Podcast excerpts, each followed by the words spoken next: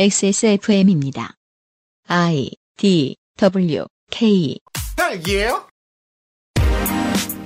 그 아실의 유승균 PD입니다. 제가 직접 만나본 언론인들은 거의 대부분 직업윤리에 충실하고 공부하기를 멈추지 않는 믿을 만한 사람들이었습니다.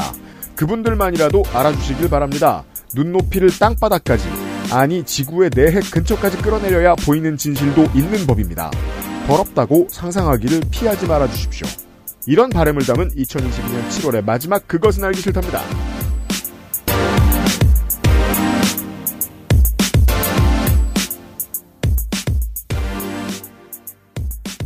윤세민 에디터와 제가 헬마우스의 이야기를 듣고 있었고요.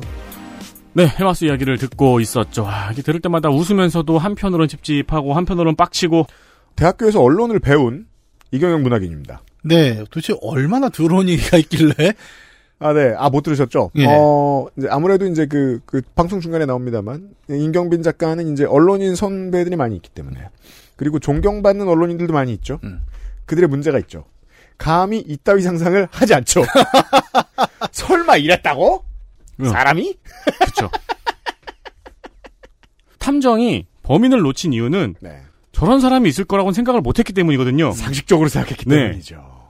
그 상식을 벗어던진 순간 이후에 다시 펼쳐진 세계가 오늘의 이야기입니다. 그렇죠. 그때 뭔가 고민은 빛을 찾았지만 현실의 어둠이 몰려오죠. 야, 네. 진짜 그것은 알기 싫다. 좀 내려놓자. 네. 모든 게 이해됩니다. 용산 되게 재밌을 것 같아요. 그러니까요. 어? 오랜만이야! 거기 들어앉아서 뭘 하고 있을까 사람들이 무슨 대화를 나누고 무슨 생각으로 네. 그리고 왜 다 아는 사람일까 서로. 그것은 알기 싫다는 반려세제 깨끗한 생각 실천하는 사람들을 위한 노트북 한국 레노버 나의 마지막 시도 퍼펙트 25 전화영어 고전의 재발견 평산네이처 진경옥에서 도와주고 있습니다 더러운 얘기하더니 깨끗한 생각이래. 치워야죠 머릿속을 안전하고 성능이 인정된 고급 원료. 직접 생산과 유통구조 개선으로 거품 없는 가격. 당신의 삶이 조금 더 깨끗해질 수 있게. 진짜 청소를 하자. 반려세제 깨끗한 생각. 카카오톡으로 지난 수업 내용을 확인하고 반복해서 연습할 수 있습니다. 늘어난 실력을 매일 알려주는 전화 영어. Perfect 25.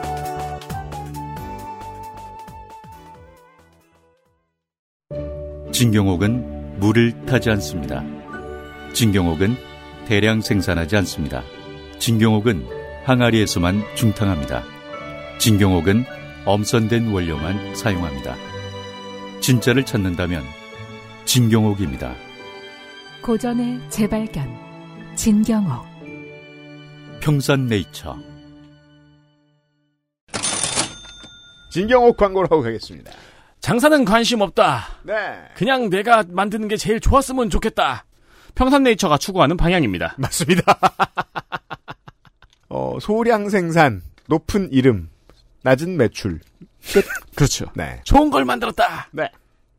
인삼의 잠재력, 왜요 근데 이 멘트가 웃기잖아요. 뭐요 인삼의 잠재력을 극한으로 끌어올린 중탕 방식. 인삼은 원하지 않을 텐데요 그렇죠. 이거는 보통 도륙났으니까 네, 카카로트가 저기 개왕권 배울 때 멘트인데 아 9천이 넘어 우리는 보면서 하지만 사실입니다.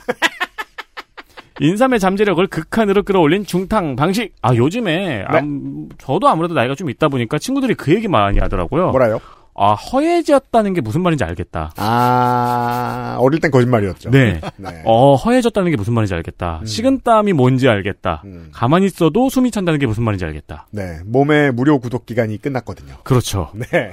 어 그래서 이제 좋은 것들 많이 챙겨 먹어야 됩니다. 음. 녹용, 생지황, 복령을 넣고 전통 방식으로 만들었습니다. 네. 전통 방식으로 만드니까 음. 진하디 진하고 꾸덕 그 자체의 식감이 나왔습니다. 네. 조금 누르면 안 나오는 수가 있습니다. 아 그렇죠. 이게 그 앞에 찢을 때 있잖아요. 네. 구멍 조그맣게 찢으면 안 나와요. 그렇죠. 네, 넓게 찢어야 됩니다. 그 안에서 이제 진경옥이 어 그러면서 못 나옵니다. 그래서 몰려 있어요. 네. 네. 함량 대비 제품 대비 너무나도 저렴한 가격입니다. 네. 왜냐면 대표님은 이미 이걸 만든 것 자체로 만족을 했거든요. 그렇죠. 팔 생각은 이제 마케팅 직원에 못 끼고 그렇습니다. 휴가철 고난의 행군의 위로가 될 건기식입니다. 궁금하신 분들 후기 많이 있습니다. 후기 살펴보시고 그리고 이제 본인 드시기 전에 먼저 부모님 선물로 드리면은 어 본인도 곧 사시게 됩니다. 네, 액세스몰을 참고해 주시고. 그리고 생각보다 맛도 좋아요. 어, 네, 나쁘지 않아요. 네. 제가 여러 번 얘기하잖아요. 이걸 경험해 본 다음에 편의점에서 팔고 있는 포로 스틱형 그 홍삼 제품 음. 이 물이다. 그런 사실을 알게 네. 됩니다. 이거 한 포면은 물 섞으면 그거 다섯 포는 만들걸요? 어, 찢었는데 떨어지네? 라는 생각이 절로 듭니다. 액세스몰에 있습니다. 그래서 옷에 안 튀어요.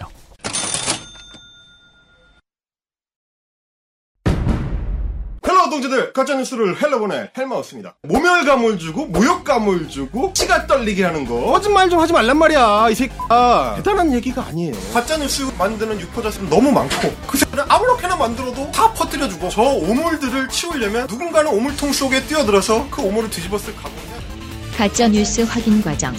헬마우스 코너. 팟캐스트 에디션. 일단 헬마우스님이 와 계시고요. 안녕하세요 헬마우스입니다 또 왔습니다 헬마우스는 그 임경민 작가도 비슷한 패턴으로 움직이는 것 같아요. 왜냐하면 사람이라는 게 어, 일이 많다 보면 똑같은 일을 하고 똑같은 실수를 하고 늘 똑같은 오판을 하기 때문에 임경민 작가도 짧게 해야지 이러고 와서 늘뭐 장광설로 때우다 가는데 맞아요 저도 마찬가지예요. 아니 아이템은 제가 최종 결정할 거 아닙니까? 그러고서 녹음할 때까지 심지어는 녹음 시작하고 한 시간 뒤까지 고민해요. 아 이번 아이템 개짜친데. 그런데 한 두세 시간쯤 되면 저도 충격받습니다. 얘기하면서. 아, 그러니까 헬마우스 씨가 이- 늘 이런 것도 그런데 막 웃다가 음. 중간에 한번 쎄해요. 체온이 확 내려갑니다. 이 웃을 일이 아니잖아. 자, 우리는 웃음기가 사라지고 네. 김건희 여사의 고모를 만납니다. 오늘 네. 이 시간에. 자, 패밀리 비즈니스의 본질, 저 본질이라는 말 제가 좋아하는데, 패밀리 비즈니스의 본질이라는 무엇이냐? 아, 끼리끼리 모이기 가장 좋은 방법이라는 거죠. 서로 사기치지 않을 사람들. 그렇죠. 물론 서로 사기도 칩니다.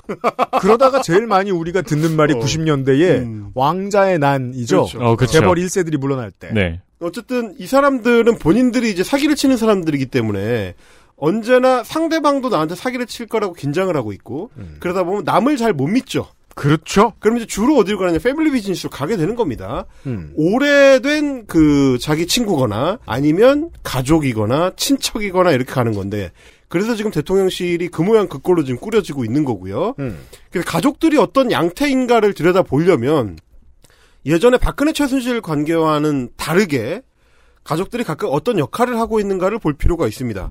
어, 많은 분들이 대선 그 운동 기간 동안에도 전혀 몰랐을 이름 을 네. 오늘 만나게 됩니다. 김혜섭이라는 이름입니다. 그렇습니다. 정말 모르셨을 거예요. 왜냐면 나도 몰랐거든.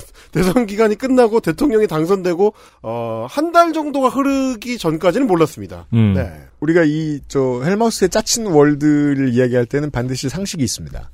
모든 등장인물은 이름이 두 개씩 있습니다. 임경빈, 헬마우스, 네. 안정권, GZSS, 어, 그렇죠. 안수경, 또순이, 음. 김혜섭, AKA 로뎀지기를 아, 그렇습니다. 어? 만나보시겠습니다. 부캐. 왜 이렇게 익숙하죠? 어, 뭐 들어보세요, 더. 아는 네, 거 나오나. 그럴 수 있죠. 네. 네. 아, 자, 김건희 일가에 대해서 이야기를 하자면, 음. 제가 이제 지난 시간 이제 사수를 오히려 더, 어, 자신의 본질로 가지고 있는 사람들을, 이 우리 정통적 인간들이 이해하기 어렵다라고 말씀을 드렸는데, 네. 김건희 일가가 그 사술 덩어리라고 할 수 있겠습니다.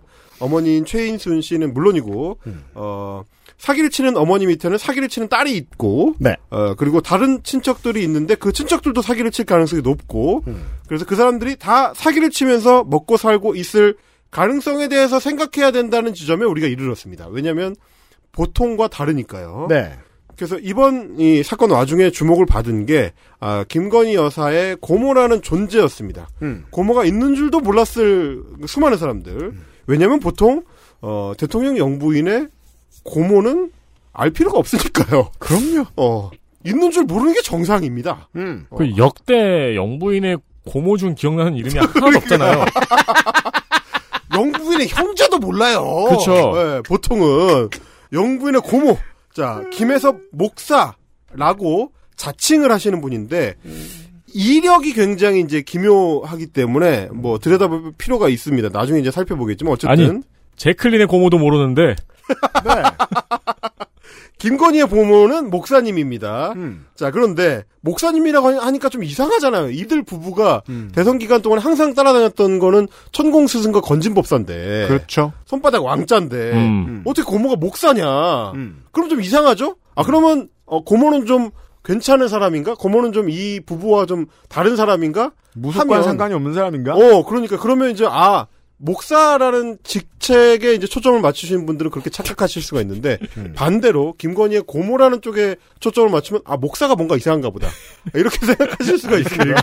제가 웃은 게, 한 5년 전만 해도 음. 유피님이 목사라는 말만 들으면 유피님이 한숨을 쉬거나 화를 냈어요. 네. 근데 지금 목사다 그러니까 정상적인가?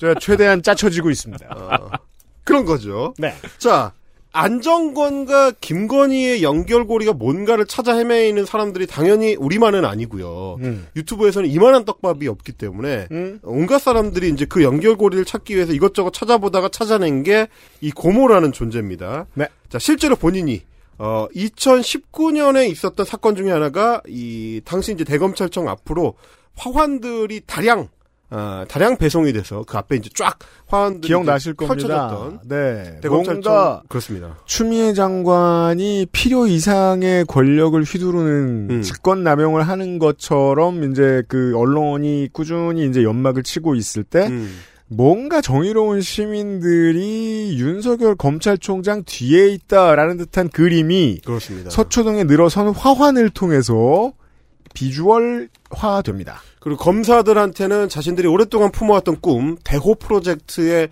어떤 그 시발점으로 인식되게 됐던 그 사건이죠. 음. 아, 왜냐면 안대희가 이제 대호 프로젝트의 꿈을 펼치던 시점이 이제 중수부장으로 이 꽃다발 세례를 받기 시작했던 시점. 말하자면 이제 국민적 기억나십니까? 열망, 네. 국민적 열광을 이제 끌어냈다고 생각한 그 시점이었기 때문에 이게 굉장히 중요한 사건이었는데 음. 이 사건을 본인이 주도했다라고 김혜선 목사님이 주장을 합니다. 네. 아, 한국 보수 시민단체 및 전국 기독교 총연합 어, 출범식 에서 이번- 했었던 네, 두 번째 시간에 제가 강조했던 바와 마찬가지입니다. 이번 정권의 취재 용이성. 반드시 내가 했다고 주장하는 놈이 나타납니다. 그것도 얼마 안 가서. 어, 윤서인적인 세계관이죠, 이제. 뭐든지 내가 있다고 주장해야 되는. 아, 여기서 이제 헷갈리시면 안 되는 게, 보수 시민단체 및 전국 기독교 총연합이라는 건 원래 있던 조직이 아니고요. 음. 어, 한국 기독교 총연합이랑도 상관이 없는 전국 기독교 총연합이라는 게 이제 급하게 만들어진 조직입니다. 아, 예. 대선 전국 때. 음. 그때 김혜선 목사가 뭐라고 했는지 일단 들어보시겠습니다. 들어보시죠. 지금까지 한국 이 역사상에서 검찰총장이 이렇게 환대를 받은 나라는 처음이었다고 생각을 합니다. 저는 어, 2019년 조국의 사태가 있을 때부터 대검 앞에서 여러분들 텔레비에서 보셨는지 모르겠지만은 화한 전시회를 보셨습니까? 네, 그 한, 화한 전시회 주도자가 저입니다. 그걸 통해서 하나님께서는 모든 계획이 사람이 이룰지라도 하나님께서 역사하신다는 것을 우리는 볼 수가 있습니다. 자, 그 마이크 울림이 있기 때문에 중요한 부분만 다시 읽어드리죠. 2019년 조국의 사태가 있을 때부터 여러분들 테레비에서 보셨을지 모르겠지만 화환 전시회를 보셨습니까? 그 화환 전시회의 주도자가 저입니다. 그걸 통해서 하나님께서는 모든 계획이 사람의 일일지라도 하나님께서 역사하신다는 것을 우리는 볼 수가 있습니다. 자기가 했다 그래놓고 왜 하나님이 역사했다고 하는 겁니까? 어, 이런 분들 특징이에요. 여기서 역사하는 겁내 성질냈다는 뜻인가요? 왜날 칭해 쉽냐 이러면서 예. 어쨌든 그 화환 사태 당시에 가장 화환을 대규모로 그- 제일 크고 음. 제일 눈에 띄고 제일 많이 보낸 집단이 벨라도입니다. 네. 벨라도의 그 당시 이제 안정권 대표 타이틀로 해가지고 음. 아, 쭉 늘어서 있는 화환들 중에서 그게 눈에 띄어가지고 왜냐면 이제 뉴스원이나 뉴시스 그 사진 기자님들은 다각도로 찍어서 이제 올리잖아요. 네. 화환이라는 게 기본적으로 내가 이 사람에게 축전을 보내는 사람이야라는 걸 보여주기 위한 것이기 때문에 중요하죠. 그래서 크고 꽃이잖아요. 네. 이름이 반드시 써 있어요 소속과. 그게 이제 눈에 띄다 보니까 뉴시스 그 사진 보도 그 사진들 중에서 안정권이라고 나와 있는 사진들이 많이 그때 어 이제 눈에 띄었습니다. 음. 어 그러다 보니까 어 이거 안정권이 참여했던 그 화환 사태의 주도자가 김혜선 목사다? 라는 얘기에 일단 한번 꽂히고 음. 그 다음에 이제 이날 연설에서 이제 김혜선 목사가 했던 얘기 중에 뭔 얘기가 있냐면 우리가 이제 지난 지지난 시간 뭐 이렇게 계속 얘기를 들었던 김상진이라는 이름. 김상진 TV 혹은 상제 아, 저, 상진 아재. 상진 아재 TV 아, 그 김상진이 총장이라는 김상진 총장이라는 지칭으로 이름이 살짝 등장을 합니다. 본인 이제 어, 디 총장이요? 어디 총장이냐면 좌파킬러. 어디 총장이냐면 자유연대의 사무총장 이던 시절인데 그, 그 자유연대는 지금 이제 깨져가지고 그 어, 대학이었어요. 네. 자유연대. 자유연대. 자유연합 대학교. 뭐 이런 것처럼. 어, 그 자유연대는 깨졌고, 그러니까 왜 깨졌냐면 이제 내부에서 또 역시 이제 돈 다툼이 있었습니다. 그래서 김상진 사무총장은 그때 대표랑 이제 대판 싸우고 깨져서 나와서, 어, 김상진 총장은 신자유연대라는 걸 세워가지고 자기가 지금 대표를 하고 있습니다. 네. 뭐든 그렇게 신을 붙여요. 그렇죠. 신남성연대 배인규, 아, 이런 것 같이. 자, 그 김상진 총장은 굉장히 친근하게 지칭을 합니다. 그러다 보니까 이 유튜브에서 이 궤적을 찾아 나서던 사람들은 야 이거다. 라고 생각을 한 거죠. 김혜선 목사, 김건희 여사의 고모가 김상진 총장이랑 친한데 어. 그 김상진 총장은 벨라도랑 같이 일을 하는 그리고 이제 유튜브 좀 이, 즐겨 보신 분들은 아시겠지만 어, 김상진 아재, 상진 아재가 선배고요. 어, 안정권이 초기에는 김상진의 그 아스팔트 집회를 쫓아다니면서 어머. 일을 좀 배웠습니다. 어머. 그래서 일종의 이제 그 사형과 사제지간 정도 되는 관계다 보니까 이 연결 관계가 혹시 이렇게 연결되는 거 아니냐. 아, 이게 지금 되게 갑자기 중요한 순간이잖아요. 그러니까 김상진에서 안정권으로, 안정권에서 김혜섭으로, 김혜섭에서 김건희로 연결돼서 안정권 누나가 채용된 거 아니냐? 라는 의혹을 제기하는 분들이 아, 많이 있습니다. 아, 상당히 뭐 저로서도 이제 상당히 그거는 일리가 있는 아, 추측이 아닌가 싶긴 하지만 어쨌든 이거는 확정적으로 얘기하기는 어렵죠. 이름이 뭐 한 번 거론됐다고 해서 그 사람하고 이제 끈끈한 관계를 맺어가지고 뭐 김건희한테 추천해줬다 이런 식으로까지 직접적으로 연결되기는 쉽지 않다. 근데 어쨌든 간에 김건희 여사의 고모가 음. 이 김상 아까 그 좌파 킬러를 그렇죠. 언급을 했다는 건 사실이네요. 아 그리고 이제 상당히 친목이 있는 걸로 보입니다. 언급하는 그 과정에서 이제 맥락을 보면 음. 상당히 친분이 있는 걸로 보이기 때문에 그러면 혹시 안정권하고도 어, 김혜선 목사가 친분이 있을 가능성이 있다. 아니 김혜선 목사가 화환을 보낼 수는 있죠. 조카의 남편이니까 화환을 보낼 수는 있다고 칠 수 있죠. 음. 네. 근데 거기 좌파 킬러가 지금 언급이 됐네요. 그렇죠. 예, 그래서 서로 뭔가 이제 같이 뭘 도모한 거 아니냐 이제 이런 의혹을 갖고 있는 건데, 근데 저는 이제 어쨌든 여기서도 그 하나의 의심을 추동할 수밖에 없는 게 뭐냐면 이거는 패밀리 비즈니스에 대한 편이니까 이 패밀리의 특질인데 이 네. 패밀리는 어, 쉽게 거짓말하는 사람들입니다. 아, 김건희 여사를 비롯해서 뭘 속이는 거에 아주 익숙한 사람들이에요. 그러다 보면 같이 패밀리 비즈니스를 하는 그 사람들도 뭘 속이는 거에 굉장히 익숙한 사람이 가능성을 염두에 둬야 되는 거죠. 이 사람의 말을 다 믿을 수는 없어. 저는 결코 피는 못 속인다는 말을 믿지 않습니다. 음. 그래요. 피는 거짓말을 안 합니다. 그냥 피는 이 정도를 얘기해줘요. 뭐 반사신경, 집안 병력. 그렇죠. 하지만 실제로 가문의 특질을 만드는 것은 서로 간에 긴 세월 이어져 왔을 피드백과 동료. 그렇지. 예. 사고방식을 나눈 것, 문화소예요. 태어나서 배운 것들이에요. 후천적인 것들. 그래서 집안이 비슷하다고 얘기한다면 거기까지는 이성적인 추론입니다. 그래서 사실 그 추론을 입증하기 위해서는 이 사람이 진실을 말한다는 걸 확신할 수 있어야 되는데, 그럼 이 사람은 원래 진실을 말하는 사람인가, 거짓이나 과장이 없이 사기를 치지 않는 그 집안에서 흔치 않는 특질을 가진 사람인가를 입증해야 되잖아요. 근데 아닌 것 같은 정황들이 너무 많다는 거죠.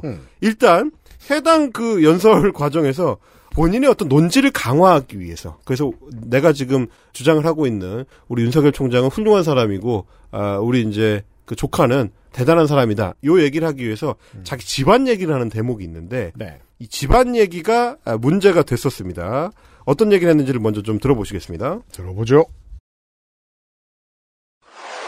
저는 3대, 4대 모태 신앙 중에 저희 집안의 세 번째 목사로 지금 활동 중에 있고 또 저희 집안에 선교사가 한 분 계십니다.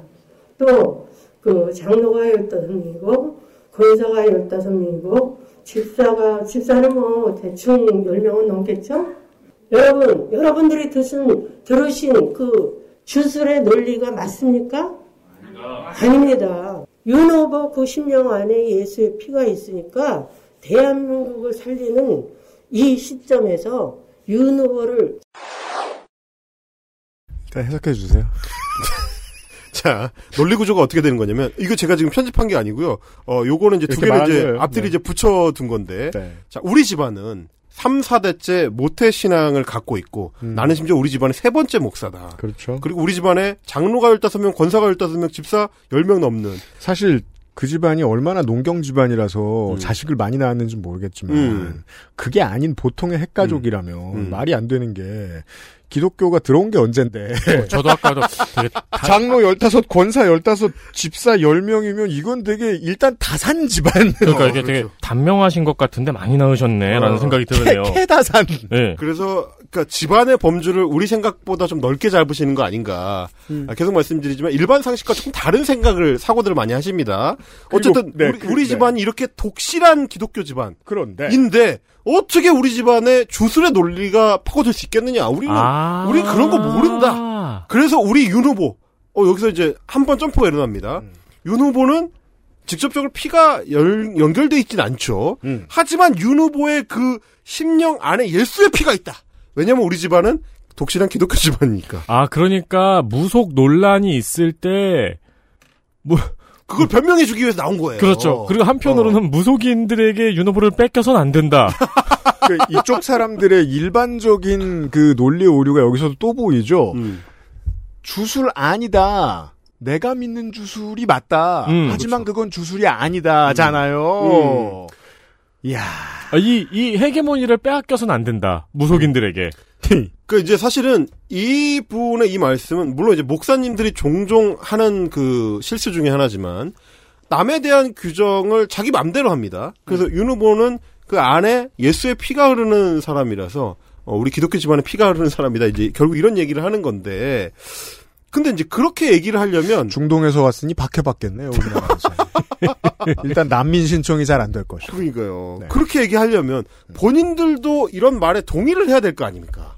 당사자들도 음. 대통령 부부 그 당시 이제 후보 부부도 이 의견에 동의를 해야 되는데 내 예수의 피가 흐른다. 어, 나는 성령 안에 있는 사람이다. 나는 그런 거 모른다라고 얘기를 해야 되는데 문제는 뭐냐면 이 음. 성령도 김건희 심령입니다. 네. 어, 김건희 여사가 김건희 여사가 어, 서울의 소리의 이명수 기자랑 그 했었던 그 수많은 녹취록의 내용 중에 그렇게 나와요. 내가 원래 좀 어, 신기가 좀 있는 사람이라서 척 보면 안다. 라고 말하죠. 아, 이런 얘기는 성경의 언어는 아니거든요, 이거는. 워딩 뜨죠. 예, 이거는, 이거는 이제 정광훈 목사 같은. 그쵸. 뭔, 가 이제 교파와 종파를 좀 알 수 없는 사람들이 아무렇게나 떠들 때 하는 얘기잖아요, 이게. 음. 이거는 이제 장로 집안, 기독교 집안, 목사 집안의 사람이 쉽게 할 만한 얘기는 아닌데, 음. 그런 사람이 신기가 있다고 주장을 하면서 자기 뭐 도사, 점쟁이들 이런 사람들이랑 친하다.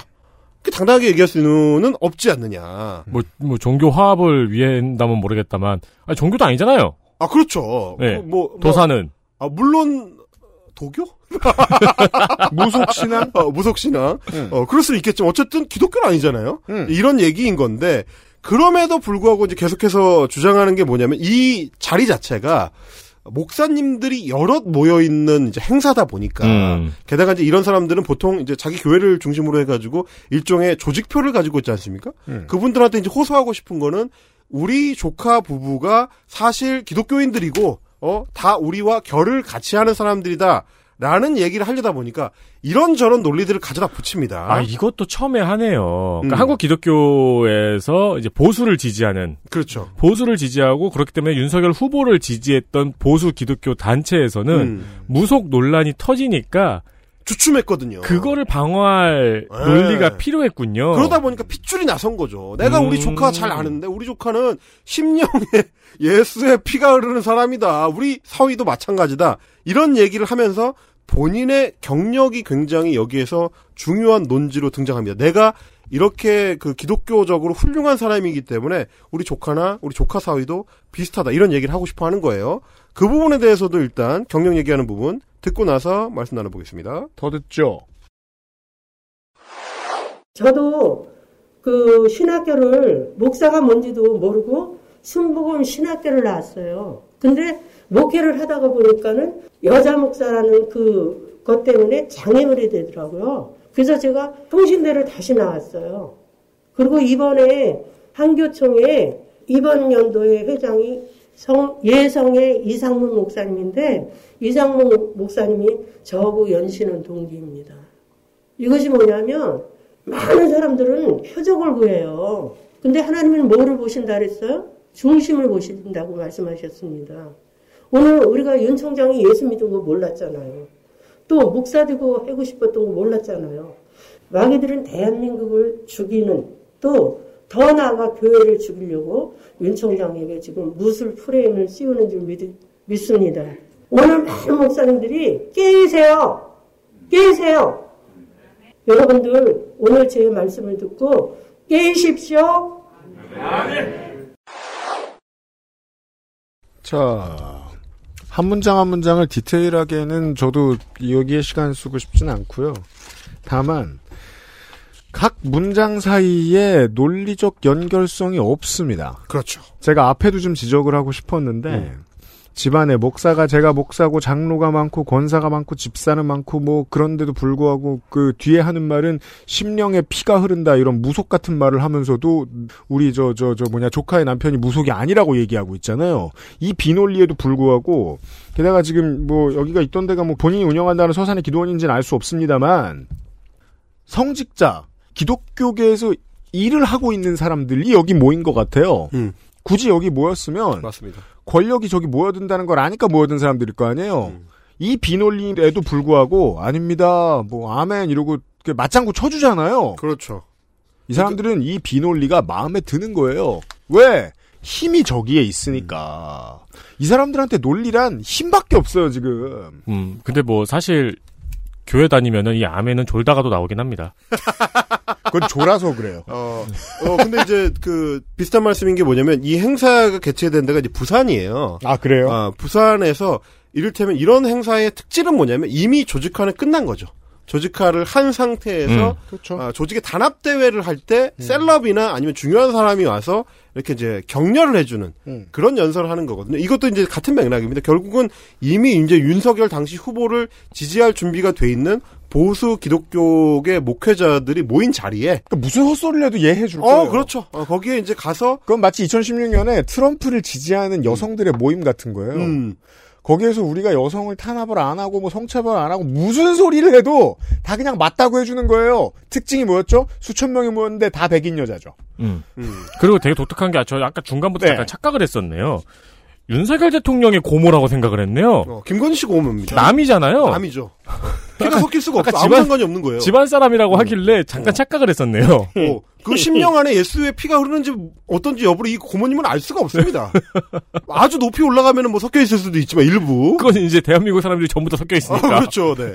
그런 수준이 아니면 안 되는 얘기인데, 이게, 이거 뭐냐면, 이 부산 행사에 가서 이분이 등장한 이유는 사실은 교회의 조직표를 설득할 때 음. 어떤 논리를 동원할지 그 논리를 제공하기 위해서 가신 거고, 이분이 주장하는 바는 뭐냐면, 아, 김건희의 집안이 엄청 오래된 기독교 집안이란다. 그 집안에 뭐 목사가 몇 명이고 뭐 장로가 몇 명, 권사가 몇 명이고 그럴 정도로 독실한 집안인데 무슨 무속 뭐 이런 뭐 프레임 이런 거 어, 속으시면 안 된다라고 자기네 교회에 돌아가서 자기네 신도들을 설득할 때 사용할 소스를 지금 제공하고 있는 거거든요. 이게 네.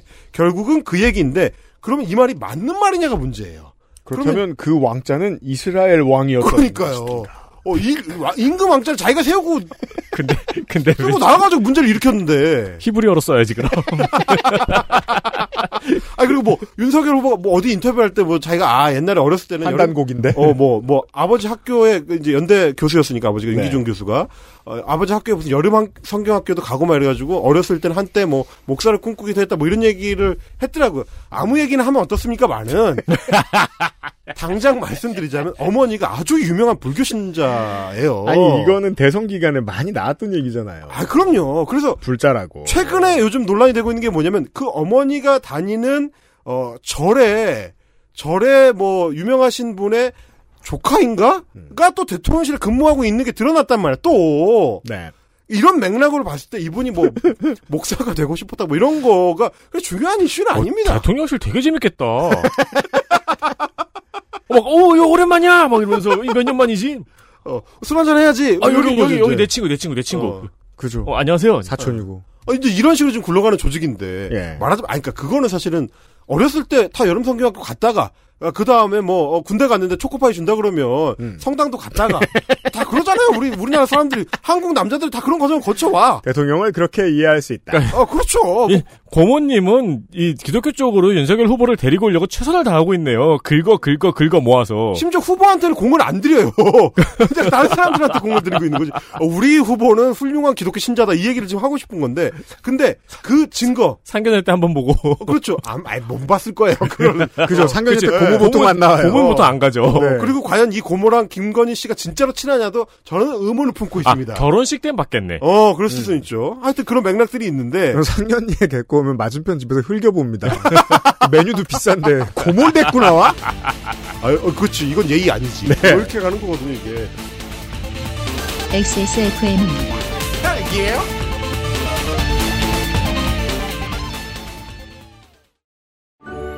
정제수를 넣지 않고 엄선된 원료 그대로 만들었습니다. 대량 생산하지 않고 항아리에서 120시간 중탕했습니다. 고전의 재발견 진경옥 평산네이처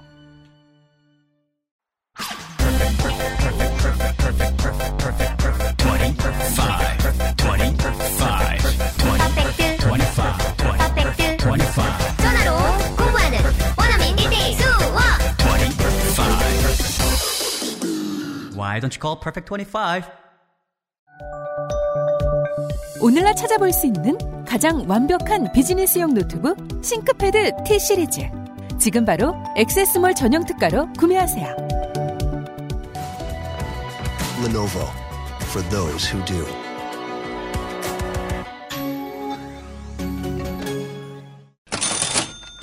이제 우리가 다음 주에 이제 문학 얘기를 할 거 아닙니까? 음. 그러니까 지금 문학 인형이 나와 계실 거 아니에요? 그렇죠. 네, 잠깐 다시 돌아오셨습니다.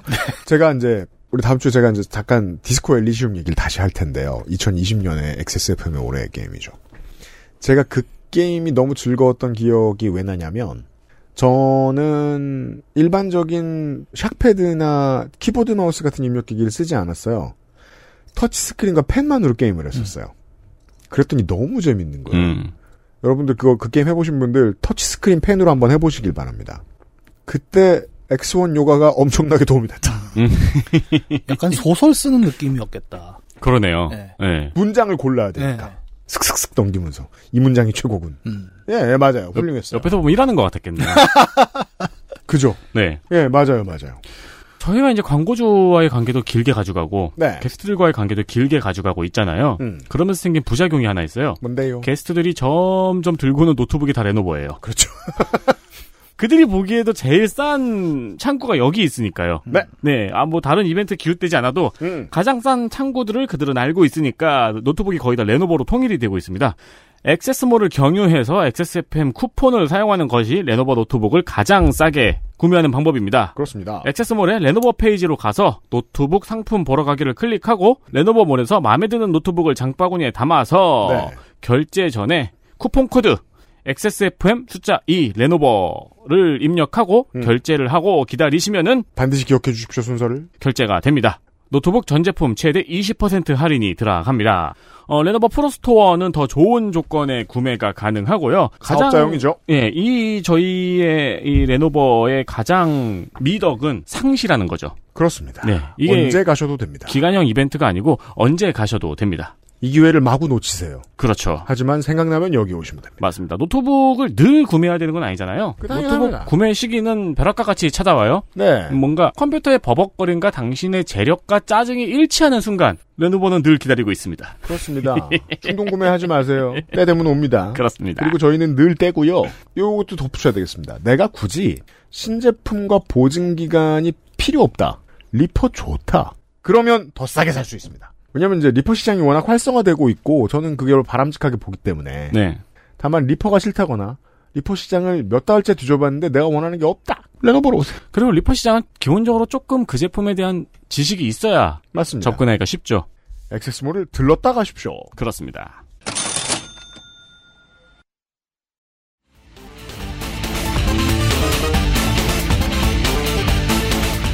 딸기예요?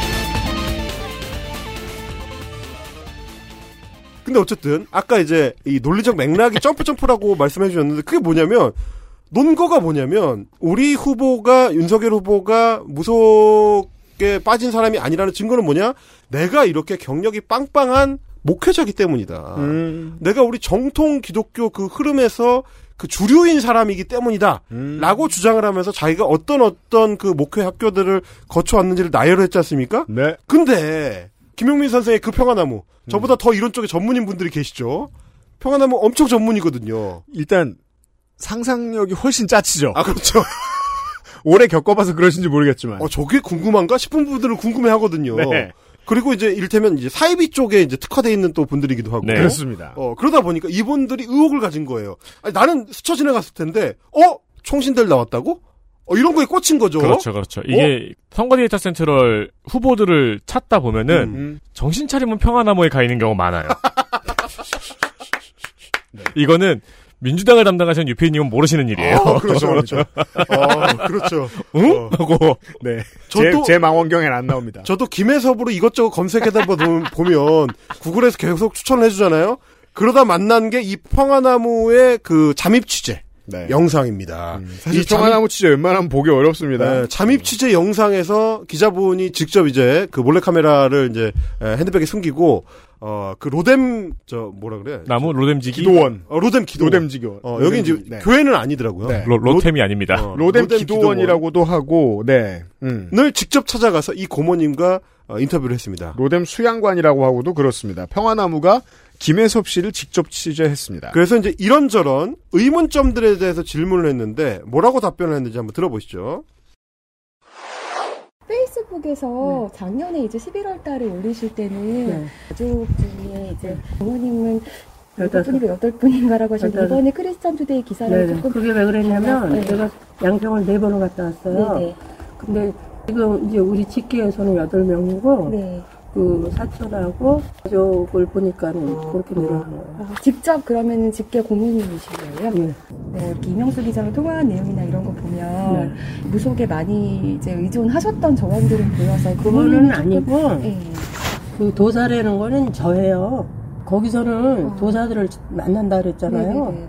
그 도사가 저예요. 아 진짜요? 네. 아, 왜냐면 네. 처음서부터 끝까지 제가 권위를 고모니까 네. 조언할 수도 있죠. 좋아하시면서 뭔가 이렇게 또 영의 세계 보시고 좀 이런 게 있으신가요? 네, 저희 교회는 일반 교회가 아니에요. 기도.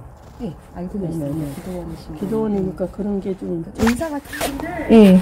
언니 자체가 네. 예술은 그렇잖아요. 혼적인 거니까 예. 원진 목사도 있을 수 있고 무당도 있을 수 있고 목사도 있을 수 있고 음. 나도 선대에서 받았어요. 자, 한 가지만 좀 지적을 하고 싶습니다. 이게 되게 그, 저 새끼 왜 저래 싶은 부자 어른들의 말버릇 중에 하나죠. 뭐뭐 하다 보니까 그렇게. 음. 근데 A 하다 보니까 그렇게 B 됐다라고 하거든요. 근데 A와 B는 논리적으로 연관이 있을래야 있을 수가 없는 경우들이 대부분이에요. 이렇게 물었죠. 장로가 집안에 겁내 많다라고 얘기하던데 집안에 사람 몇 명이냐 대충 이런 식으로 물어봤더니 우리 직계에선 8명이고 사촌하고 그쪽을 보니까 그렇게 늘어난 거예요. 구라쳤단 소리고요. 무슨 맥락인지 모르겠습니다. 그렇죠. 그리고 영의 세계를 보는 게 있냐라고 그러니까 당신 무속이냐고 물어보면 사실 사실 그렇죠. 그렇게 물어본 겁니다. 거기에다 아, 당신도 대고 점쟁이냐 이런 거죠 이제. 예. 기도원이니까 그런 게 좀 있죠. 그러니까 우리는 기독교라기보단 무속에 가깝다라고 얘기한 게 아닌 이상 헛소리고요. 그렇죠. 그렇게 이 사람의 얘기반 패턴을 이해를 해야 맨 마지막 말을 이해할 수 있죠. 건의가 예술은 혼적인 거니까 아, 이런 단어 진짜 일반은 아, 일반인 절대 안 쓰는 혼적인 건 뭐야? 혼적이 뭐예요? 예술 혼. 아 혼적이다. 어, 뭐뭐적이라는 말. 영적이다, 혼적이다, 이런 혼적이다. 얘기를 하는 거죠. 아. 제가 못했으니까 이렇게 말하는데요. 어. 뭐뭐적이라는 말 많이 쓰는 사람 공부 많이 하나 공부 적게 하나 다 부식해 보여요. 그렇고 혼적인 거니까 건진법사도 있을 수 있고 무당도 있을 수 있고 목사도 있을 수 있고 그걸 뭘게 따져. 아무렇게나 얘기하는 거거든요, 이게. 김건희 씨가 예술을 한 사람이니까 예술을 한 사람이라는 거는 뭔가에 쓰여서 작품을 한다. 그러다 보면 도사도 있고 무당도 있고 뭐 목사도 있고 뭐 만날 수 있는 거지. 이런 얘기인 거죠, 이게. 아, 그래요? 아, 말도 안 되는 얘기죠. 이게 예술가들을 모욕하는 얘기죠. 무슨 귀신에 씌어서 뭐 예술을 합니까? 그게 무슨 뭐 옛날에 뭐, 뭐, 이거 사만 시대에 어, 소두에서 하던 얘기죠. 이제 이런 것들은. 말도 안 되는 얘기인데. 그 자, 자동기술법에 그런 내용이 있긴 했는데 옛날에 조금.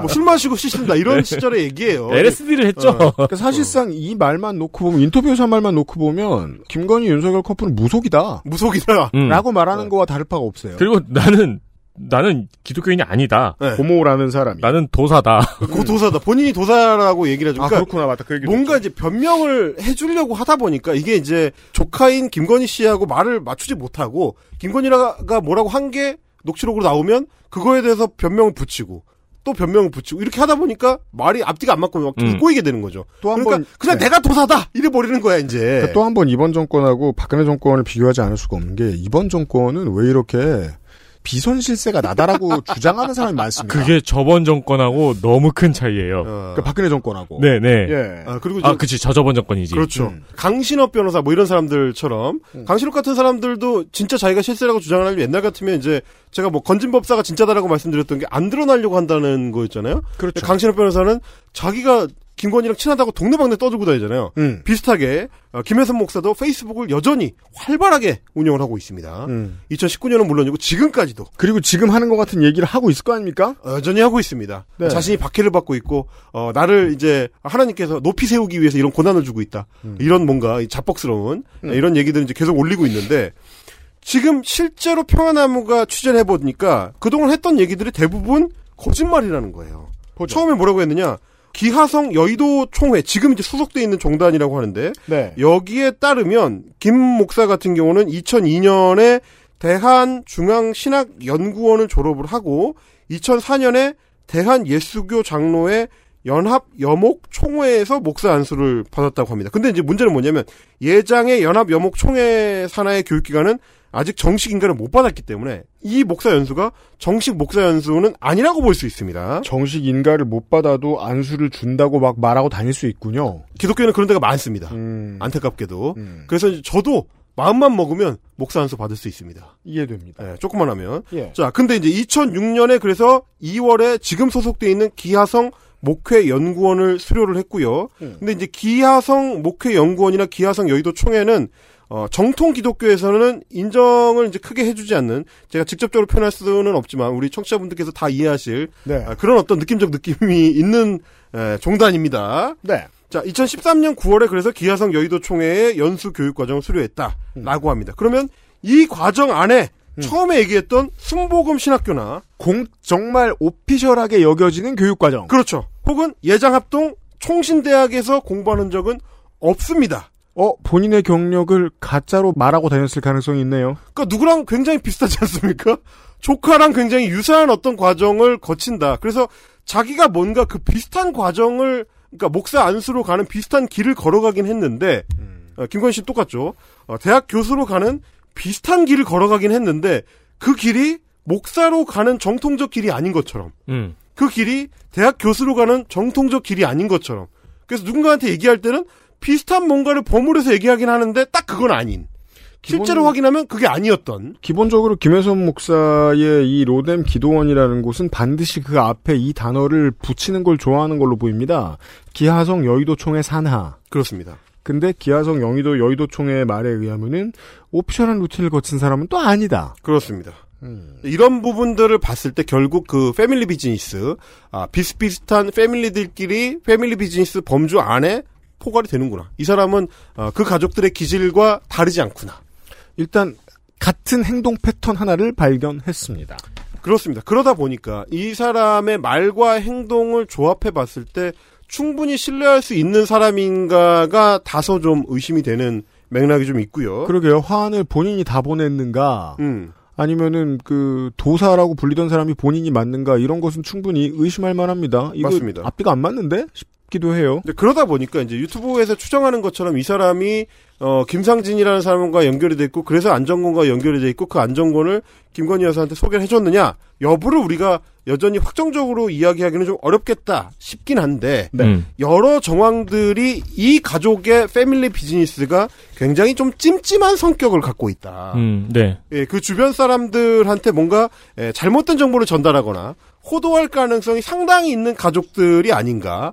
그러다 보니까 그 조직을 어, 유지하고 어, 이제 존속시키는 데 있어서 핏줄이 직접 연결되거나 자기가 신뢰할 수 있는 친한 사람들만을 에, 쓸 수밖에 없는 것이 아닌가 이제 이런 어, 생각을 하게 되는 거고요. 그리고 이 중에서 이제 저만 크리스천이잖아요. 음. 어, 교회를 오랫동안 다녔고 네. 음. 그런 입장에서 경험을 바탕 삼아 말씀을 드리자면은 기도원은 조심하셔야 됩니다.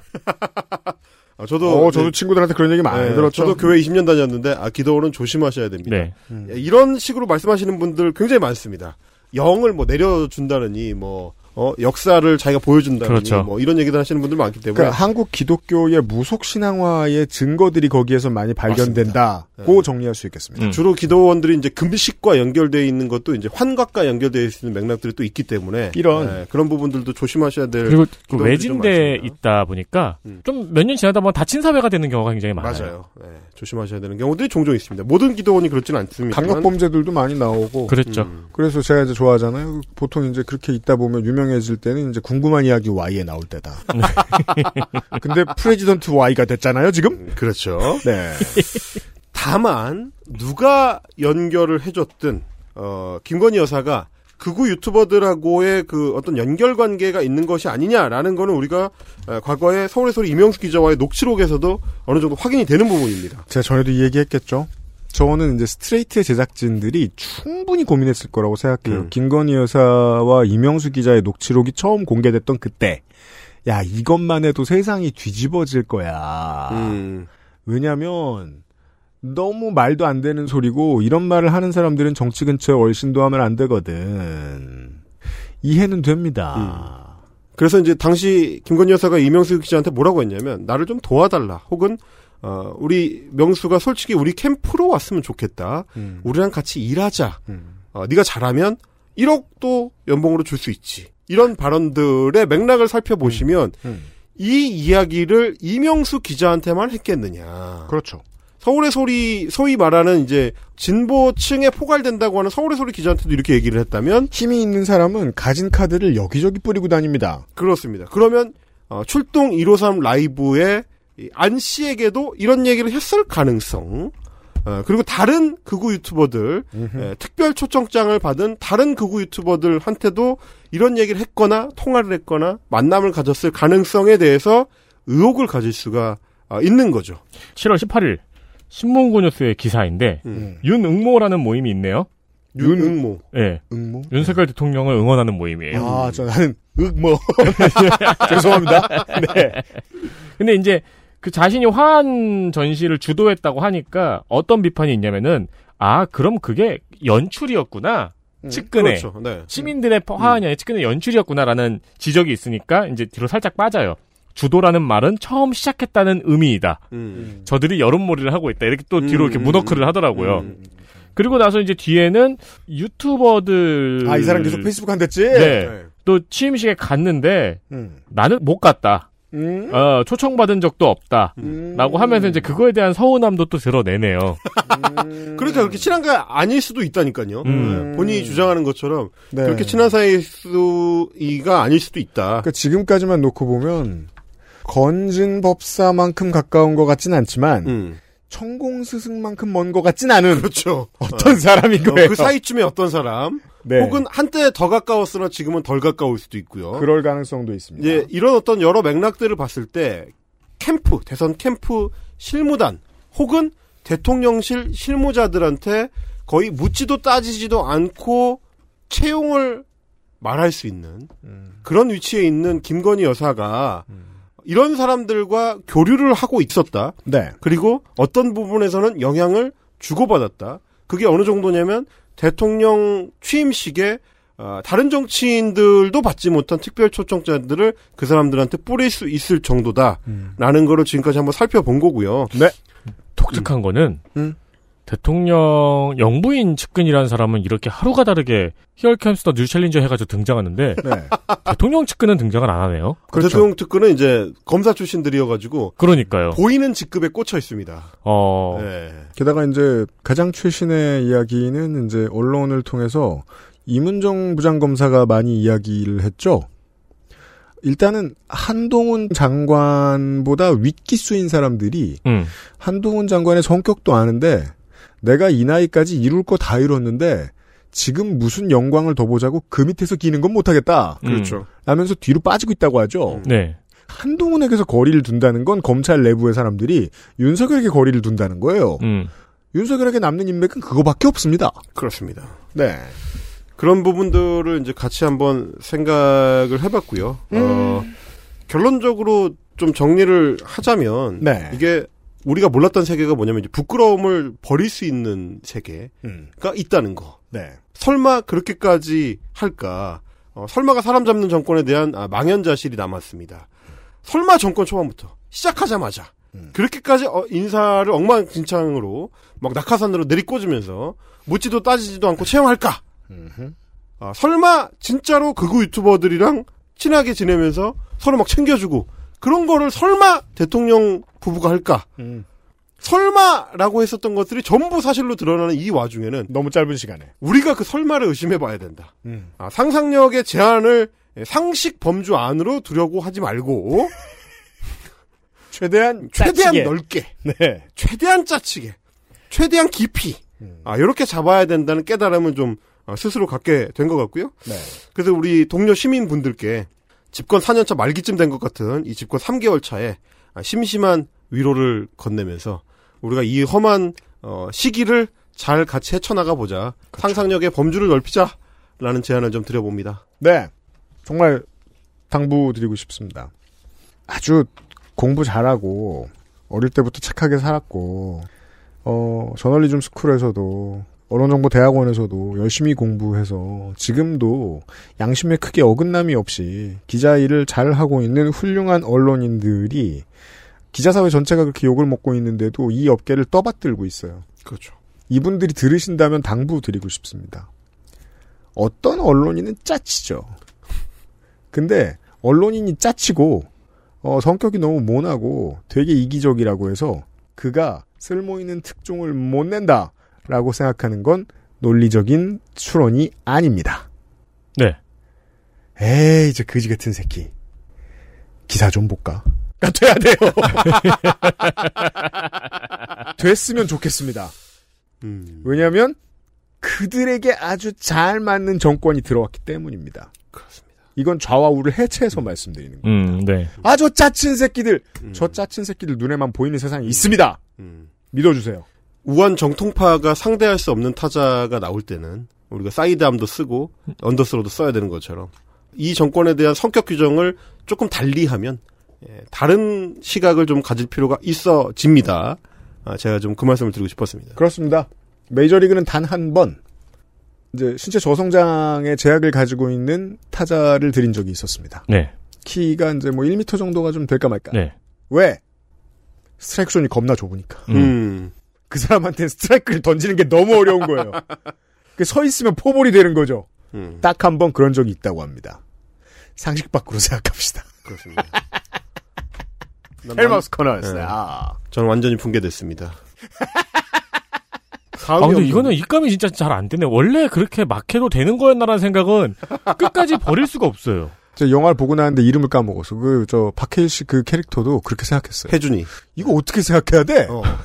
하다 망했어요. 그래서 네. 붕괴되면 된다. 그렇습니다. 아, 여러분께도 제안 드립니다. 네. 다음 주엔 좀 더 붕괴된 이야기를 들고 아, 다 다음, 다음 달에 돌아오도록 하겠습니다. 헬마스님 수고 많으셨습니다. 고맙습니다. XSFM입니다. 여보, 내가 제발 앉아서 해결하라 그랬지. 하루에 12번 청소할 수도 없고, 어우, 정 흘리는 사람 따로 있고, 청소하는 사람 따로. 지나가던 사람이 우리 집 와서 볼일 봐요. 공중 화장실인 줄 알고. 수전에 물 때는 맨날 그 욕조는 누래지. 쟤들은 어쩜 그리 구석마다 잘도 찾아가 해도 해도 표도 안 나는 거. 이거 대체 어째야 돼? 다른 생각하지 마세요. 오직 깨끗한 생각. 욕실엔 반려세제 클리바스. 세계에서 가장 많이 팔리는 노트북 브랜드 레노버. 뛰어난 가성비로 당신의 라이프 스타일을 변화시킬 아이디어 패드. 지금 바로 액세스몰 전용 특가로 구매하세요. Lenovo for those who do.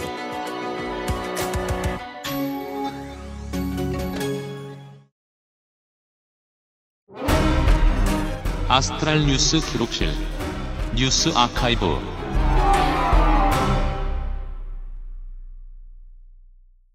자, 2022년 7월 마지막 주, 7월 마지막 주의 뉴스 아카이브 돌아보시죠. 다시 문학인이 돌아왔는데 정치 얘기도 안 하는 사람한테 정치 얘기를 한동안 하겠습니다. 자, 2년 전의 일이네요. 재작년이죠. 네. 7월 30일 윤희숙 의원이 저는 임차인입니다 연설을 해서 화제가 되었죠. 나는 임차인입니다 연설. 다 기억하고 계실 겁니다. 네.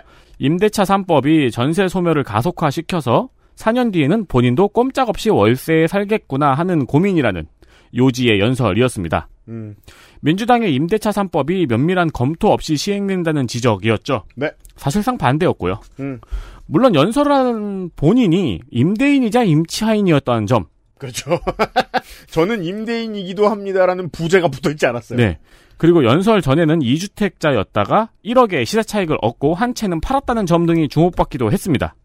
박범계 의원이 이걸 지적을 했는데 본인도 다주택자여가지고 그렇죠. 또 역으로 또 욕을 바가지로 먹었죠. 그렇죠. 아무튼 이 연설로 지지가 높아졌고 작년에는 대선 출마도 선언을 하고 그랬죠. 한 달 전도 공약도 발표하고 음. 당시 이재명 지사도 부지런히 저격을 하고 활발하게 활동을 했습니다. 매우 미래가 밝아 보였습니다. 주변에서 봤을 때도 본인이 생각했을 때도 실제로 보수 언론이 상당히 밀어줬습니다. 맞습니다. 네. 어, 그때 이 연설 나왔을 때 보수 언론에서 난리친 거는 어, 대단했어요. 어, 거의 이준석 전 당대표가 당대표 처음 취임했을 때의 한 3분의 1 규모 수준으로 매시브하게 빨아줬습니다. 어머 감동과 뭐 전율, 눈물 막 감동 전율 눈물. 그러나 부친이 세종시 농지를 매입해서 직접 농사는 안 짓고 5년 동안 10억의 시세 차익을 얻어 팔았다는 것이 밝혀졌어요. 밝혀졌는데 네. 왠지 모르게 본인이 버럭버럭 화를 내면서 아빠 왜 그래? 아니 우리 아빠 그런 걸 내가 어떻게 알았냐고. 그렇죠. 네. 아우 미안해. 잘못했다고. 네. 라고 하면서 버럭버럭 화를 내면서 대선 후보와 의원직을 모두 사퇴했습니다. 그렇습니다. 그러니까 그렇게 사퇴하고 뒤로 잠깐 빠져 있고 자숙의 시간을 가지면 바로 다음 공천이 나올 거라고 생각했는지도 모르겠습니다. 음. 하지만 당은 신나죠. 아싸 T1 하나 났다. 그렇죠. 심지어 서초인데 네. 뭘 또 공천해 줍니까? 이런 잘못을 한 사람을. 그리고 서초에 또 너무 잘 큰 후보가 한 명 있었고요. 네. 어, 이 사퇴를 할 때 이준석 대표가 눈물을 흘리면서 붙잡았지만 음. 쿨하게 사퇴하고는 몇 달 뒤에 윤석열 대선 캠프에서 활동을 했습니다. 그렇습니다. 다음 루틴은 윤핵관. 윤희숙 의원의 개인의 거치와는 별개로 음. 윤희숙 의원의 연설 내용은 어쨌든 당시에 토론을 일으킨 연설이었습니다. 네. 이런 토론을 일으키면 좋은 연설이죠. 실제로 임대차 3법 이후로 2년차가 되어가요, 지금. 네. 바로 다음 달 8월이 음. 2년차가 되는 달인데, 음. 언론에서 이 2022년 8월을 굉장히 오래전부터 주목을 했어요. 음. 전세 대란이 예상이 된다는 거죠. 그렇죠. 네. 휴거론이죠, 일종의. 맞습니다. 네. 이때가 이제 임대차 3법이 시행되고 2년 뒤니까 음. 계약이 한번 끝났을 거다. 그러니까 집주인들이 4년치 전세를 올려받을 거라고 겁을 줬습니다. 청취자 여러분, 휴거 뭔지 아십니까? 휴거 기억나십니까? 네. 99년 내내 휴거 휴거 떠들면서 휴거 장사가 성행했습니다. 그렇죠. 1992년. 아, 죄송합니다. 1992년. 음. 다미성교회. 사실 나보다 한 살 많은 거 아니지. 어떻게 잘? 그, 이제, 아주 쏠쏠하게 장사를 했거든요. 네. 이 전세 대란 온다 기사도 마찬가지입니다. 전세 대란이 오는 건 오는 거예요. 그럼 온다 쳐. 불안에 떤다 쳐. 그 다음에, 이거 어때요? 하고 자꾸 디밀죠. 저, 전세 상품을. 예.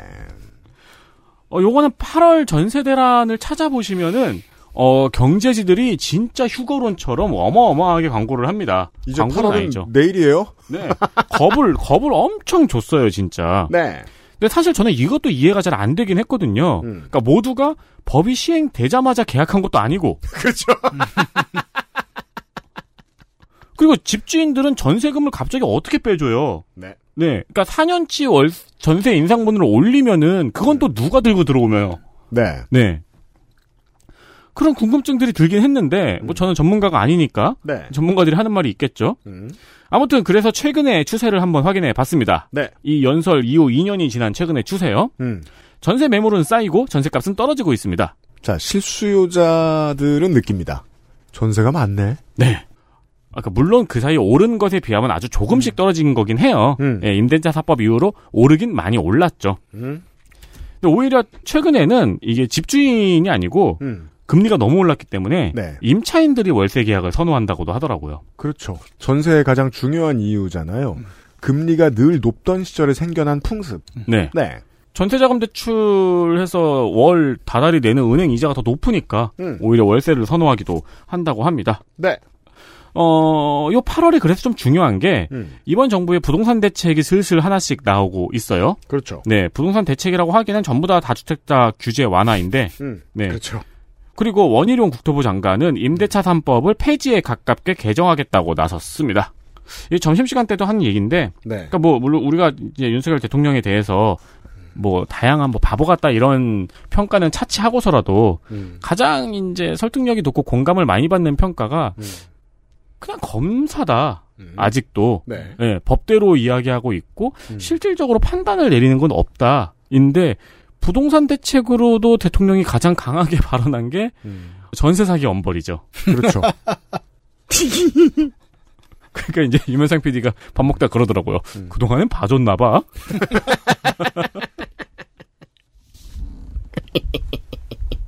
그래서 이제 실제로 기조를 가지고 기조를 말한 다음에 전문가들과 정치인들이 진행할 수 있도록 해주는 것이 대통령의 역할이라면 지금의 실질적인 대통령은 우리가 이제 3시간 동안 셀마우스 가더니랑 좀 다른데요. 친이계죠, 친이계. 음. 친이계의 영향권이 곧 대통령 같아요. 지금은. 그 요런 이야기. 자, 주택 가격은 오릅니다. 네. 한국은 어떻게 된 일인지 모르겠지만 매번 경제 위기의 파고를 슬기롭게 잘 극복했고 어떻게든 새로운 역량을 만들어냈기 때문에 GDP가 빠르게 상승했습니다. 어느 나라보다? 일본보다. GDP가 빠르게 상승해요. 국토가 좁아요. 이건 모든 나라가 동일합니다. 다 집값으로 박힙니다. 네. 오를 수밖에 없던 거예요. 그렇죠. 홍콩처럼 상하이처럼. 그리고 조세 규모는 앞으로 더 늘어날 겁니다. 버는 것보다 더 많은 세금을 내야 할 거예요. 지금보다. 전혜원 기자하고 우리가 이야기를 했습니다. 실제로 대기업이 아무리 세금을 많이 내도 국민들의 경제 역량이 이렇게 강한 나라에서는 75%의 국민이 내는 세금이 훨씬 세다고. 음. 75%를 내는 세금이. 그리고 연금은 개선될 겁니다. 제가 뭐라고 얘기했죠? 123만 원 받을 노인네가 3만 원 양보하면 지금의 젊은 세대들도 똑같이 120만 원 받을 수 있는 연금으로 운영될 수 있다고. 네. 언젠가는 3만 원 양보합시다라고 말하는 때 나올 거예요. 그 세 가지 제가 지금 말씀드린 일은 무조건 다 생겨요. 근데 정치권은 좀 수준 낮은 논쟁을 벌일 겁니다. 이 정권이 들어와서 주택 가격이 올랐다. 이 정권이 들어와서 세금을 더 걷어간다. 이 정권이 들어와서 연금을 계약하려고 한다. 라고 똑같이 얘기할 겁니다. 어디가 정권을 잡으나. 네. 예. 그 장면 중에 하나죠, 이게. 그렇습니다. 전 그렇게 봅니다. 지지는 지지대로 하면 되고 내 소신에 따라서 일어날 일은 일어날 일이라는 걸 구분해 줘야 된다는 겁니다. 정치권이 구분 못하고 언론이 구분 못하면 국민이라도 구분해야 될 거라는 얘기입니다. 음. 예, 이건 일어났을 일입니다. 그래서 전 진짜 그렇게 되묻고 싶어요. 박근혜 대통령이 탄핵이 안 됐고 그 다음번 대선 주자가 누구였죠? 김무성. 네. 황교안. 배신자. 유승민. 예. 어, 어, 그- 그렇게 기억하시네요. 박근혜의 입장에서 세상을 보고 있죠, 저는. 그 사람들 들어왔다. 똑같았을 겁니다. 그럼요. 이건 거대한 파도니까. 네. 이때 그쪽 탓을 하면 다음번에 정권 당 넘어갔을 때 또 똑같이 수준 낮은 논쟁에 처하게 되는 게 문제입니다. 김민아 같이 말하나요? 김민아 같이 말하는 게 필요할 때가 많습니다. 자, 29년 전? 7월 29일 음. 헌법재판소에서 국제그룹의 강제 해체가 위헌이라는 판결을 내렸습니다. 국제그룹이라는 데가 있었어요. 40대가 넘으신 분들이라고 적어놓고 보니까 여기 너무 두 분이 앉아 계셔가지고 조금 죄송스럽네요. 그래서 지금 저 문학인이 뭘 말하려고 그랬어요. 프로스펙스. 설명해 주시죠. 국제그룹을 기억하시는 분들이 있을 겁니다. 원래 부산에서 왕자표 고무신을 만들어 팔던 기업이에요. 프로 프린스였네요. 맞아요. 네. 어, 근데 기업이 성장을, 하- 고무신이 잘 팔렸으니까요. 음. 기업이 성장을 하면서 80년대에는 재계 순위 7위의 기업 집단이었습니다. 경남의 경공업의 핵심. 이었죠. 그 상징 같은 기업이었습니다. 네. 네. 그 지금 용산 가시면은 그 하얀색에 약간 각져가지고 위로 갈수록 좁아지는 큰 건물 있잖아요. 그 건물을 용산에 자주 안 가던 사람들은 용산의 상업지구가 새로 설계되면서 그 용산 참사 이후에 생긴 건물인 줄 알아요. 어, 그쵸. 왜냐면 너무 크니까. 그리고 삐까번쩍하니까. 아닙니다. 오래된 건물이죠. 그게 이제 LS 용산타워인데. 네. 그게 국제그룹의 사옥이었습니다. 지금은 LS 산전 거지만 네. LS 산전이 만든 건물이 아니죠. 그렇죠. 네. 어, 고무신이 잘 팔리니까 이후 부산에서 운동화를 만들어서 수출을 하기 시작했어요. 음. 근데 60년대, 70년대 한국의 신발 수출 열기 가 음. 뜨거웠죠. 네. 거의 뭐 지탱을 했죠. 음. 네. 이 열기를 타고 엄청나게 큰 성장을 한 겁니다. 그렇죠. 그래서 이제 지금 스니커 매니아들이 겁나 비싼 옛날 오리지널 스니커 보면서 가끔 발견하는 사료죠. 네. 에어조단 1. made in 83년에 코리아. 나왔을 때. 혹은 에어조단 1 직전의 모델. 에어레이드인가요? 아니면은 이름이 기억이 안 납니다. 그 까보면 밑에 한글 써 있죠. 네. 예. made in Korea. 그거는 이제 화승에서 만든 걸 텐데. 화승도 예, 네. 그랬죠. 음. 그러니까 한국 신, 그러니까 부산의 신발 산업의 중심에 있던 회사입니다. 그렇습니다. 어 그리고 이 기세를 타고 만든 브랜드가 뭐였죠? 프로스펙스. 원래 이렇게 그 승승장구 성장을 하다가 70년대에 한번 망할 뻔했어요. 네. 그때 베트남 전쟁이 나면서 미국 대미국 수출 경기가 나빠지면서 망할 뻔했는데 경공업 경기가 위축되면서. 그렇죠. 아니, 그래도 생각해보면 이상하죠? 90년대 대한민국에 어떻게 신발 만들어서 세계 7위까지 되지? 물론 다른 과정도 많이 있었습니다만, 그때 대한민국의 경공업은 전 세계에 다 소비됐으니까. 네. 셴젠이나 상하이 같은 입장이 잠깐 됐던 거예요, 부산이. 대구가. 아 망할 뻔 할 때 히어로가 내려오죠. 네. 반인 반신. 박정희가 박정희 히어로 기업 사채를 동결해줘서 또 성장을 합니다. 그렇죠. 그, 상체는 사람의 형상이고, 하체는 신발? 탱, 탱크. 아, 그건 전도 아닌가? 네. 그러니까 뭔가 켄타우로스 같아야 될 거 아니에요? 반인 반신이니까? 네. 신발. 저희가 이제 사채 동결을 아카이브에서 한번 달았고 지난번에 선생도 이야기를 했었는데 네. 그때 약간 빼먹은 이야기 중에 하나가 사채 동결 조치 이후로 기업들이 본격적으로 문어발 경영을 시작을 해요. 왜냐면, 금도의 벽을 넘어갔잖아요. 네. 죽어도 하면 안 될 파울을 저질렀잖아요. 봐준다는 걸 알았죠. 그렇죠. 그러니까 박정희는 여러모로 어, 문어를 탄생시켰어요. 그렇습니다. 네. 그렇게 성장을 했어요, 기업들이. 음. 그리고 국제그룹도 그렇게 문어발 경영으로 성장을 했는데, 문제는 전두환이었습니다. 네. 박정희가 길들이면서 잘 키워놓은 재벌들을 아주 잘 이용해 먹은 게 전두환입니다. 네. 기업들을 모아놓고, 일회재단의 기부금이나 새마을 성금 기부 등등 이런저런 정치 자금을 알뜰살뜰하게 잘 모금을 했어요. 그때마다 국제그룹이 적게 냈던 겁니다. 음, 멀리 산다고. 현대, 삼성, 럭키, 금성 등이 다 10억을 넘게 냈는데 국제그룹은 재계 7위인데 네. 5억, 3억 그것도 어음으로 음. 이렇게밖에 안 냈던 거죠. 네. 뭐 눈밖에 슬슬 납니다. 음. 네. 그리고 또 사건이 있는데 85년 12대 총선이 문제였어요. 네. 총선을 하는데 음. 이제 전두환이 총선 전에 알아서들 지원들 하라고 재벌들을 불렀어요. 재벌은 그때 부르면 오는 사람들이었습니다. 그럼요. 근데 이 자리에 국제그룹의 양정모 회장이 지각을 해버립니다. 아, 이 사건이 한 번 있었어요. 네. 그리고 또 전두환이 직접 부산에 가서 총선 지원을 하러 갔어요. 그때는 이제 어, 총선 지원을 전두환이 하러 간다. 이상하죠? 탄핵 사유에 가까워요. 그죠? 왜 탄핵을 한다 했을까요? 네. 뭘 한들 당했겠어요? 음. 그때 양정모 회장은 미국에 있는 아들이 사망을 해서 음. 미국에 가서 불참을 해버립니다. 그 심지어 오라 했을 때 지각한 주제에 직접 때 자리에 없었어요. 그렇죠. 근데 또 그 총선에서 특히 부산에서 민정당이 신민당에 참패를 한 거죠. 김영삼이 날아다니던 시절. 맞습니다. 결국 이에 너무나도 빠개친 전두환은 국제그룹을 없애버리라는 지시를 합니다. 음. 그리고 실제로 2주 만에 해체가 돼요. 해체는 제일은행이 금융지원을 중단하고 어음을 모두 부도 처리하면서 속전속결로 이루어졌습니다. 그 쉽죠. 여기서 반증이 되죠. 70년대에 박정희 정권이 살려줬던 지금의 재벌들은 그때 이후로 준법의 기준에서 모두 좀비예요. 네. 예. 맞아요. 그냥 목을 날려도 타격감만 있는 그런 존재들이었던 거예요. 네. 사실상 지금도인 겁니다. 전 그렇게 생각합니다. 그러니까 이게 전두환의 결단으로 해체가 됐는데 전두환이 해체시킨 건 아니다라는 의견도 있어요. 그러니까 원래 부실 법대로 기업 하면 그런 거 아니냐. 네. 네. 원래 부실 기업의 빚으로 운영되고 있던 회사였다. 그러니까 그 이성적인 접근은 한 가지의 반문을 더 낮춰. 그러면 그 접근을 한 사람들은 모두 지금의 재벌 대기업들을 죽은 것으로 보고 거기에 맞는 대접을 하라고 자꾸 주장하는 꼬장꼬장함을 보여줘야 하는 거 아니냐라는 반문이 가능하다는 겁니다. 네. 그러니까 전두환은 그냥 호흡기만 떼버렸다는 거죠. CJ는 나중에 생겼는데요? 아니 삼성이 책임지라고. 음.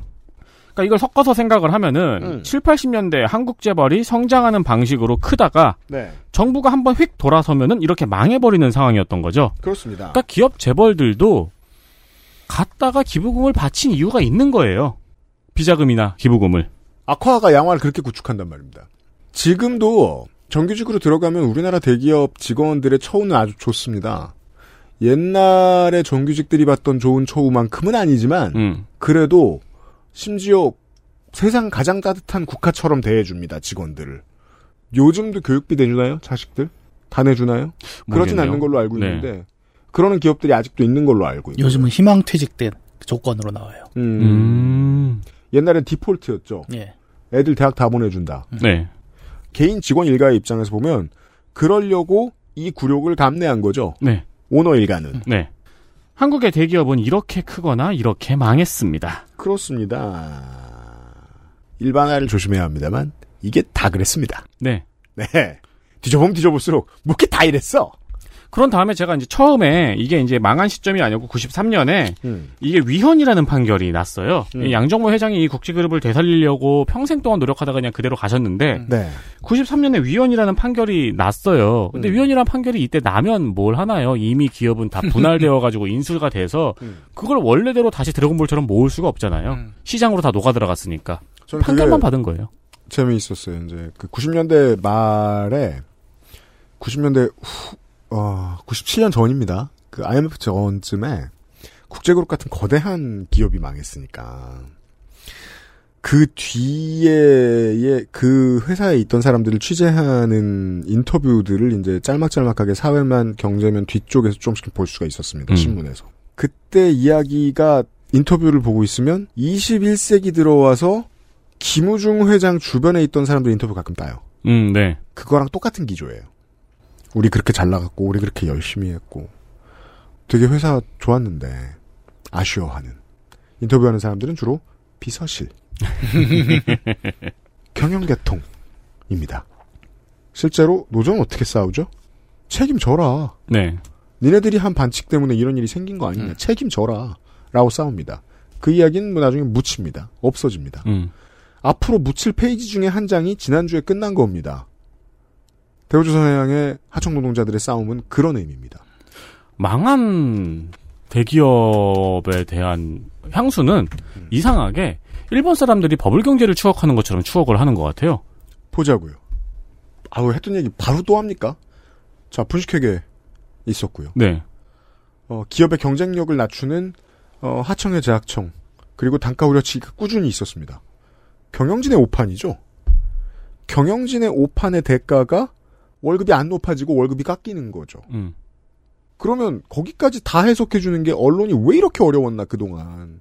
지난번 거제 투쟁은 그나마 대한민국 언론이 깨이기 시작했구나라는 보여주는 증거였어요. 메이저 언론들이 상당히 사실에 가깝게 보도를 했었습니다.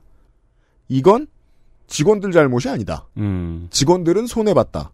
그리고 직원들은 그동안 잘했다. 제가 아까 중간에 CJ 얘기를 본능적으로 했는데 그 관련된 이야기들이 곧 나올 거기 때문입니다. 왜냐하면 CJ가 CGV의 이름으로 터키에 투자한 것이 요즘 폭락하고 있습니다. 음. 문제는 그것 때문에 CGV가 지금 기업 매각을 고민하고 있다는 얘기가 나오기 때문입니다. 네. 그럼 어떻게 되죠? 지금 영화 산업에서 CJ의 직함을 달고 일하는 노동자들이 죽게 생겼고요. 네. CJ가 그동안 이 업계를 양분하느라 그동안 다 먹어치웠던 영화 산업 또 제가 돼버리죠. 그렇죠. 책임은 누가 지냐는 겁니다. 막판에 가면 경영의 오판이 늘 비슷한 일입니다. 그럼 또 그거 살린다고 막 난리 칠까요? 공적 자금 예, 투입하면 그러니까요. 막 영화를 위해서 막. 우와. 요새 알아봤네. 신박하구만. 뉴스 라운드였습니다. 아니요, 아카이브요. 아, 뉴스 아카이브였습니다. 재밌어가지고요. 466회 그건 알기 싫다 마무리하도록 하겠습니다. 다음 주에는 일단 목요일에 뭐 할지 아직 안 정했고요. 네. 어, 주말에는 문학 시간입니다. 더우니까요. 이 시간을 위해서 목금토 계속 앉아 계셨던 겁니다. 문학인이 다음 주 이야기를 소개해 주시겠습니다. 유령처럼 나오는구만 정말. 다음 주에는 게임 동유럽 주체. 주체요? 예. 방송 가능한 겁니까? 아, 그 주체 말고. 아. 자주성, 창조성, 의성 말고. 펄슨. 나는 그 주체 싫어해요. 소비하는 주인공, 음. 보는 주인공, 경험하는 주인공에 대한 이야기가 되겠습니다. 물론 기본적으로는 여름에 해보면 좋은 게임 이야기의 탈을 쓰고 있습니다. 이게 그 다음 주에 많이 나오는 키워드가 개인적으로 이제 국문과에서 항상 벤치 클리어링 사태를 상상하지 않으려 해도 항상 상상이 되는 그 단어였죠. 뭔데요? 타자화. 타자. 타자가 화난 것 같잖아요, 자꾸. 그죠? 인문학 바깥에서 하는 말이 아닙니다. 타자화. 어떻게 표현하면 좋을까요? 제. 남을 남 보듯 하는 상황. 맞아요. 네. 내가 남을 보는 상황. 예. 근데 타자화란 말이 그런 어려운 말이 굳이 왜 필요할까요? 세상 모든 사람들이 남을 남 보듯 하니까요. 음. 커뮤니케이션이라는 건그 남을 바라보고 남과 말하는 거잖아요. 네. 나와 남을 구별하는 것에 대한 이야기가 되겠습니다. 도움이 될 겁니다. 그리고 쉽게 플레이하실 수 있는 재미있는 게임들도 소개해 드릴 겁니다.